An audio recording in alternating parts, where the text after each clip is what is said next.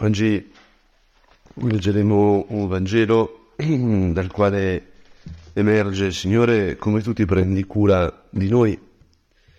E mi, mi colpiva pensare a questo Vangelo alla luce della prima lettura di domani del libro di Giobbe, il capitolo 7 di Giobbe.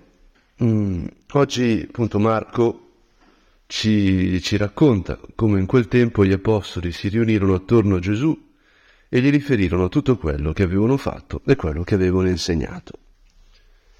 Ed è appunto, Signore, per noi molto bello nella nostra orazione pensare che siamo in questa stessa situazione, cioè siamo riuniti attorno a te, stiamo parlando con te di quello che abbiamo fatto, di quello che abbiamo insegnato, il nostro padre ci ha, ci ha dato l'esempio di come i mezzi di formazione nascono dal rapporto con te. E appunto la Chiesa è questa, l'Opus Dei è questo, è, è stare con te, camminare con te. E tu cosa, cosa fai? Come reagisce Gesù a questo andare degli apostoli da lui tornare da lui. Gesù è, tu sei come il cuore, cioè mandi il sangue, che sono gli apostoli che siamo noi nel mondo, e poi lo raccogli per eh, riempirlo nuovamente di vita. E per questo, Signore, tu di fronte agli apostoli che ti parlano appunto di quello che hanno fatto, quello che hai insegnato, dici loro e dici a noi, venite in disparte voi soli in un luogo deserto, riposatevi un po'. Erano infatti molti quelli che andavano e venivano e non avevano neanche il tempo di mangiare. E noi, Signore, abbiamo letto molte volte questo, questo testo, questa tua risposta, ci siamo immaginati molte volte gli apostoli attorno a te, quante orazioni abbiamo fatto, quante meditazioni abbiamo fatto nella nostra vita. E e Signore, eppure è bello sentirci dire oggi, venite in disparte voi soli in un luogo deserto e riposatevi un po', perché c'erano tante cose da fare. Ecco, tu Gesù ti prendi cura. Tu Gesù sei Dio e sei uomo. E quindi capisci la nostra stanchezza.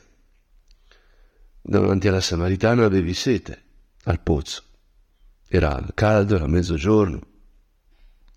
Ah, quando i tuoi discepoli mangiavano le spighe, camminando anche se era sabato, ecco che tu hai parlato di Davide e di come all'epoca di Davide hanno mangiato i pani del Tempio.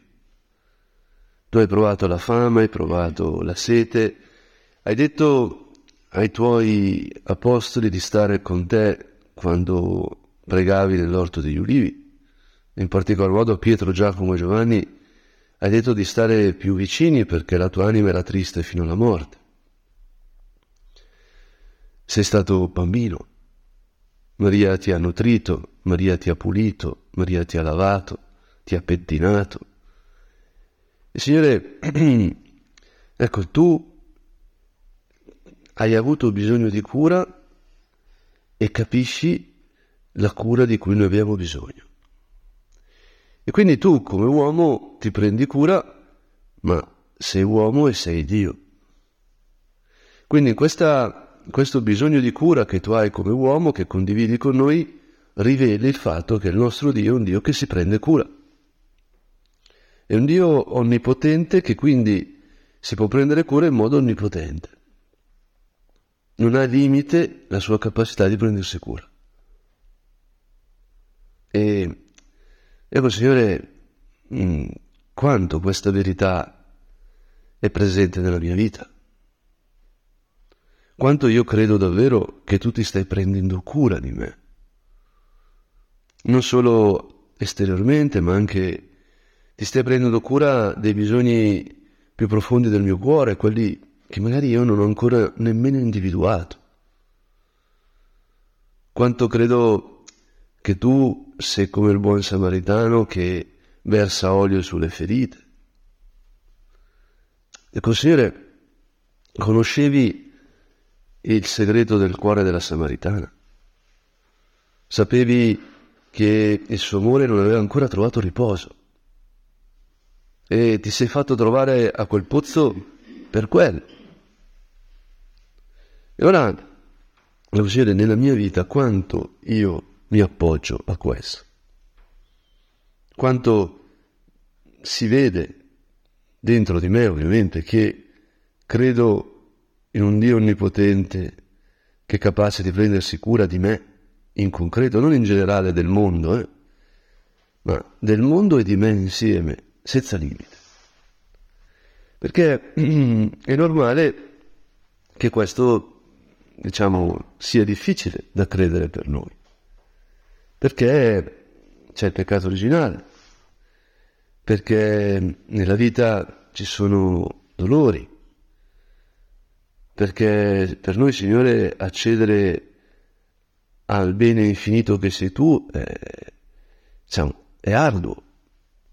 C'è sempre una resistenza, noi siamo finiti, non possiamo pensare da soli a un bene infinito, almeno di, almeno di incontrarti. E per questo mi, mi colpiva accostare il Vangelo di oggi al capitolo settimo di Giobbe, che leggeremo domani, è la prima lettura della Messa, Giobbe è immerso in una discussione teologica, sostanzialmente eh, in Giobbe c'è l'antefatto, diciamo, Giobbe inizia in cielo, dove eh, il demonio sostanzialmente è invidioso della gioia di Giobbe, della fedeltà di Giobbe e chiede a Dio permesso di, di toccarlo, prima nei suoi beni, nei suoi averi e poi nella sua carne. E, e sappiamo come Giobbe perde tutto, mm, figli, figlie, eh, buoi, eccetera, eccetera, ma non maledice il Signore. Dio ha dato, Dio ha tolto, sia benedetto il nome del Signore. Nudi siamo, entrati, siamo usciti dal ventre di nostra madre, nudi ritorneremo. Una, una rettitudine, una santità. Mm, Giobbe è santo. Mm. E, e per sette giorni Giobbe tace, arrivano i suoi amici, Giobbe non reagisce neanche di fronte a sua moglie che dice bel Dio questo qua, no? perché non è banale tutto ciò, e arrivano questi tre amici che secondo la tradizione sono tre re, come Giobbe era re, e, e stanno in silenzio con lui, cosa anche, mm, diciamo, incredibile. Stare in silenzio con qualcuno che soffre è difficile ben voglia di consolarlo, hm? ben voglia di dirgli cose, dai, eh? non tutti i mali vengono per nuocere, cose di questo tipo, no? che quando lo dice uno che soffre, giustamente dice certo, facile, eh? mm, si può causare il contrario di quello che si desidera, no? E quindi questi, questi amici di Giobbe stanno in silenzio con lui, lo accompagnano, è vera compassione, cioè soffrono insieme a lui finché dopo sette giorni Giobbe inizia a parlare. E appunto io sono sempre un po' critico quando si parla della pazienza di Giobbe perché Giobbe mm, quando inizia a parlare inizia a parlare. Mm. Quindi mm, il suo lamento è un lamento profondo, che per questo tocca il cuore di ogni uomo che lo legge, è un lamento vero. Quando si soffre, Giobbe è compagno c'è una compassione di Giobbe perché veramente da dentro la sofferenza ha pregato. Ha pregato anche, diciamo, arrabbiandosi con Dio, addirittura sfidandolo eh, come si chiama in causa un, un, colpevole in tribunale, cioè Giobbe fa sul serio, non, non è uno che fa finta con Dio. E qui, appunto, nel dialogo che ha con i suoi eh, amici, che è una grande discussione teologica sostanzialmente sul male e sul fatto che eh, Giobbe è innocente. E gli amici gli dicono guarda che tu hai fatto qualche cosa, sicuramente, Dio non, non dà il dolore a chi è giusto. E Giobbe dice no, guarda io non ho fatto niente. Anche qui ci spiega perché i padri poi hanno letto eh, Giobbe come profezia di Cristo, perché chi di noi può dire non ho fatto niente? Chi di noi può dire guarda io eh, veramente ho subito un male ma non ho nessuna colpa. Possibile. Addirittura uno degli amici inizia a dire no ma, ma forse i tuoi figli hanno fatto male. Pensaci bene, non sei tu ma sono loro, no?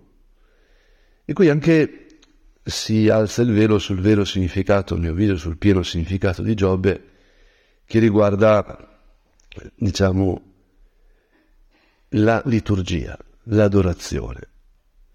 Perché il libro inizia dicendo che Giobbe offriva sacrifici per i suoi figli, nel caso avessero commesso qualche male. Quindi Giobbe si faceva carico di purificare, re, sacerdote, e, e anche profeta, proprio perché in se stesso anticipa la figura di Cristo. E alla fine, anche qui non penso che sia uno spoiler dire come fece un libro della Bibbia che già conosciamo a memoria, alla fine mm, Dio dice a Giobbe di offrire sacrifici per i suoi amici, perché hanno parlato male di lui. Sono stati cattivi teologi. Mm. E hanno tentato Giobbe. Allora, ecco che, diciamo, la, la resistenza di Giobbe di fronte ai suoi amici, il voler andare di Giobbe direttamente in relazione con Dio, è qualcosa che ci parla di Dio. Quindi Giobbe è un buon teologo, mm, è un vero teologo. In fondo, solo Dio è teologo, mm, perché l'unica parola di Dio capace di dire Dio è il Verbo. E il Verbo si è fatto carne. Però in questo dialogo, in questo scambio, che ha del terribile, eh, ehm, a un certo punto Giobbe attraversa una fase che è simile a quella del Coelet. Secondo eh, gli ebrei, mh, mm, proverbi, Coelet e Giobbe appartengono come ad un unico rotolo ed erano spiegati insieme, eh, l'unico Targum perché? Perché in un certo senso in Giobbe c'è tutto, c'è i proverbi, c'è il Coelet e poi c'è quello che è l'incontro con Dio, che è il vero, è il vero finale del, del, libro, cioè alla fine Giobbe dice, io però adesso ho visto Dio, faccia a faccia. Mm. Ci ho fatto a botte, come Giacobbe, ma io ho conosciuto il mio Signore. Mm. Io so che Lui è il senso del creato, il senso di ogni cosa. Ma qui, ecco, in questo testo del capitolo settimo che ci viene proposto domani nella liturgia, Giobbe sta dentro vanità delle vanità, tutto è vanità. Dice, l'uomo non compie forse un duro servizio sulla terra e i suoi giorni non sono come quelli di un mercenario. Come lo schiavo sospira l'ombra e come il mercenario aspetta il suo salario, così a me sono toccati mesi di illusione e notti di affanno mi sono state assegnate. Ora, è potente Giobbe. Mm? Non, ehm, non, c'è cosmesi spirituale in Giobbe. Quando la sorella di mio padre stava morendo per un tumore alle ossa, io avevo neanche vent'anni e mi sorprendeva profondamente che lei, per consolarsi, leggeva Giobbe. Non ho mai capito come ci si possa consolare leggendo Giobbe. Almeno allora non lo capivo. E poi pregandoci, anche ascoltando il dolore delle persone, portando il loro nella messa, parlandone con te, ecco che a poco a poco ho iniziato a intravedere perché Giobbe consola. Perché Giobbe descrive lo stato di dolore dell'uomo veramente. Se mi corico dico quando mi alzerò. La notte si fa lunga e sono stanco di rigirarmi fino all'alba. I miei giorni scorrono più veloci di una spola, svaniscono senza un filo di speranza. Ricordati che un soffio la mia vita, il mio occhio non rivedrà più il bene.